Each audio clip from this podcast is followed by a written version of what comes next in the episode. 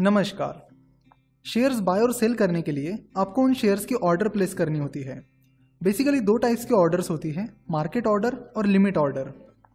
Market order मतलब share की जो करंट प्राइस चल रही है, उस पर उसे खरीद लेना। फॉर एग्ज़ाम्पल अगर आपको एबीसी कंपनी के 100 शेयर्स खरीदने हैं और आपने एबीसी कंपनी के 100 शेयर्स खरीदने के लिए मार्केट ऑर्डर प्लेस की है तो उस वक्त एबीसी के स्टॉक की जो भी प्राइस चल रही होगी, उस प्राइस पर आपको एबीसी के शेयर्स मिल जाएँगे।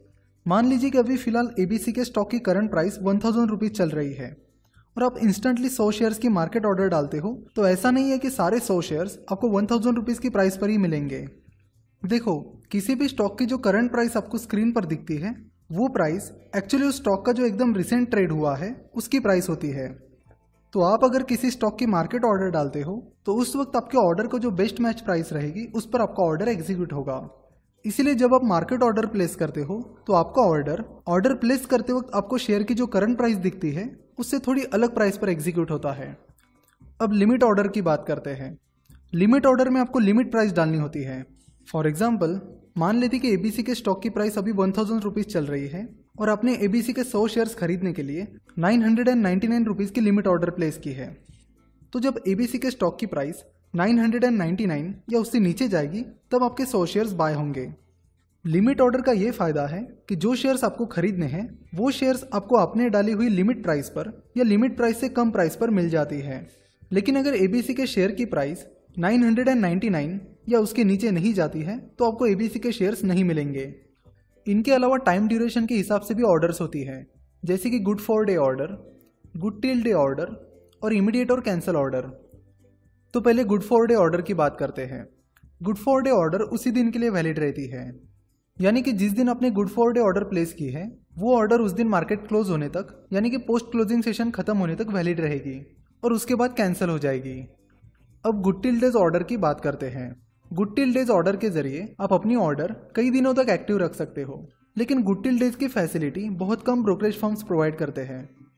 मान लीजिए कि आज दो तारीख है और आपने गुड टिल डेज़ ऑर्डर पाँच तारीख तक सिलेक्ट की है तो आपकी ऑर्डर अगर आज एग्जीक्यूट नहीं होती है तो वो कैंसिल नहीं होगी और ऑर्डर अगले दिन भी एक्टिव रहेगी। अगर अगले दिन भी ऑर्डर एग्जीक्यूट नहीं होती है तो वो ऑर्डर उसके अगले दिन भी एक्टिव रहेगी। इस तरह आपकी ऑर्डर पाँच तारीख तक वैलिड रहेगी। तो आपने जब good till days order place की है, तब से लेकर पाँच तारीख तक आपकी ऑर्डर एक्टिव रहेगी। तो आपने जब ऑर्डर प्लेस की है, तब से लेकर पाँच तारीख तक अगर वो ऑर्डर एग्जीक्यूट होती है तो ठीक है। नहीं तो पाँच तारीख को स्टॉक मार्केट क्लोज होने के बाद वो ऑर्डर कैंसिल हो जाएगी। इस तरह गुड टिल डेज़ ऑर्डर्स आपने चुनी हुई तारीख तक एक्टिव रहती है। अब इमीडिएट और cancel order that is IOC order की बात करते हैं। आईओसी ऑर्डर में जैसे ही आप बाय या सेल ऑर्डर प्लेस करते हो तो वो ऑर्डर उसी मोमेंट पर एग्जीक्यूट हुई तो ठीक अदरवाइज़ वो ऑर्डर कैंसिल हो जाती है।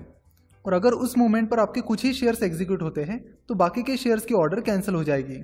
फॉर एग्ज़ाम्पल अगर आपको 5000 शेयर्स खरीदने हैं और आपने आईओसी ऑर्डर प्लेस की है तो उस मोमेंट पर आपको 3000 शेयर्स ही मिल रहे हैं तो 5000 में से 3000 शेयर्स तुरंत खरीदे जाएँगे और बाकी ऑर्डर कैंसिल हो जाएगी। अब स्टॉप लॉस ऑर्डर की बात करते हैं। जैसे कि नाम से ही पता चलता है कि स्टॉप लॉस मतलब लॉस को स्टॉप करना, यानी लिमिट करना। अगर किसी स्टॉक की प्राइस हंड्रेड रुपीज़ चल रही है और आप अपना stop loss ninety nine rupees पर लगा देते हो तो जब उस स्टॉक की प्राइस नाइन्टी नाइन रुपीज़ पर चली जाएगी, तब वो स्टॉक ऑटोमेटिकली सेल हो जाएगा। दो टाइप के स्टॉप लॉस ऑर्डर्स होते हैं स्टॉप लॉस मार्केट ऑर्डर और स्टॉप लॉस लिमिट ऑर्डर जब आप stop loss market order place करते हो तो आपको ट्रिगर प्राइस डालनी होती है।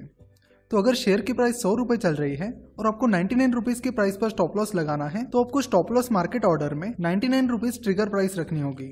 अब जैसे ही share price ninety nine rupees पर चली जाएगी, तब उस वक्त आपके ऑर्डर के लिए जो बेस्ट मैच प्राइस रहेगी, उस पर आपके शेयर सेल हो जाएँगे। कभी कभी ट्रिगर प्राइस हिट होने के बाद स्टॉक प्राइस अचानक से बढ़ जाती है। फॉर एग्ज़ाम्पल अगर स्टॉक प्राइस आपके स्टॉप लॉस की ट्रिगर प्राइस को, यानी नाइन्टी नाइन रुपीज़ को हिट करती है तो आपकी ऑर्डर एक्टिव हो जाएगी। और तुरंत उस शेयर की market price ninety nine point three zero हो जाती है, तब आपके shares ninety nine point three zero की प्राइस पर बेचे जाएँगे। और फिर 99 का स्टॉप लॉस लगाने के बावजूद भी आपके शेयर स्टॉप लॉस के 30 पैसे ऊपर सेल हो गए। इसे स्लीपेज कहते हैं। जब स्टॉक मार्केट ज़्यादा वोलेटाइल होता है, तब स्लीपेज ज़्यादा हो सकता है। जब आप stop loss limit order place करते हो, तब आपको ट्रिगर प्राइस और लिमिट प्राइस एंटर करनी होती है।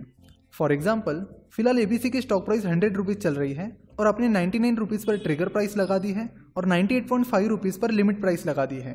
तो जैसे ही ट्रिगर प्राइस हिट हो जाएगी, आपकी ऑर्डर एक्टिव हो जाएगी और लिमिट प्राइस हिट होने पर आपकी ऑर्डर एग्जीक्यूट होगी।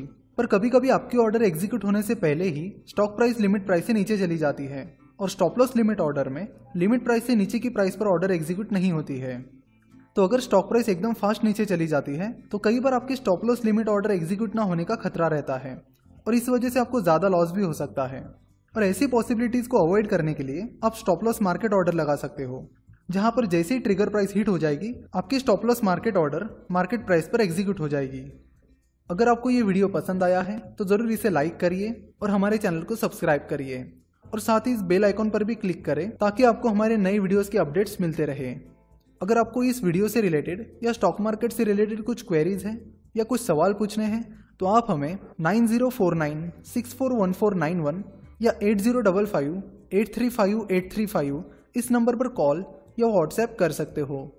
स्टॉक मार्केट के बारे में और जानकारी के लिए आप हमारी वेबसाइट कॉम विज़िट कर सकते हो।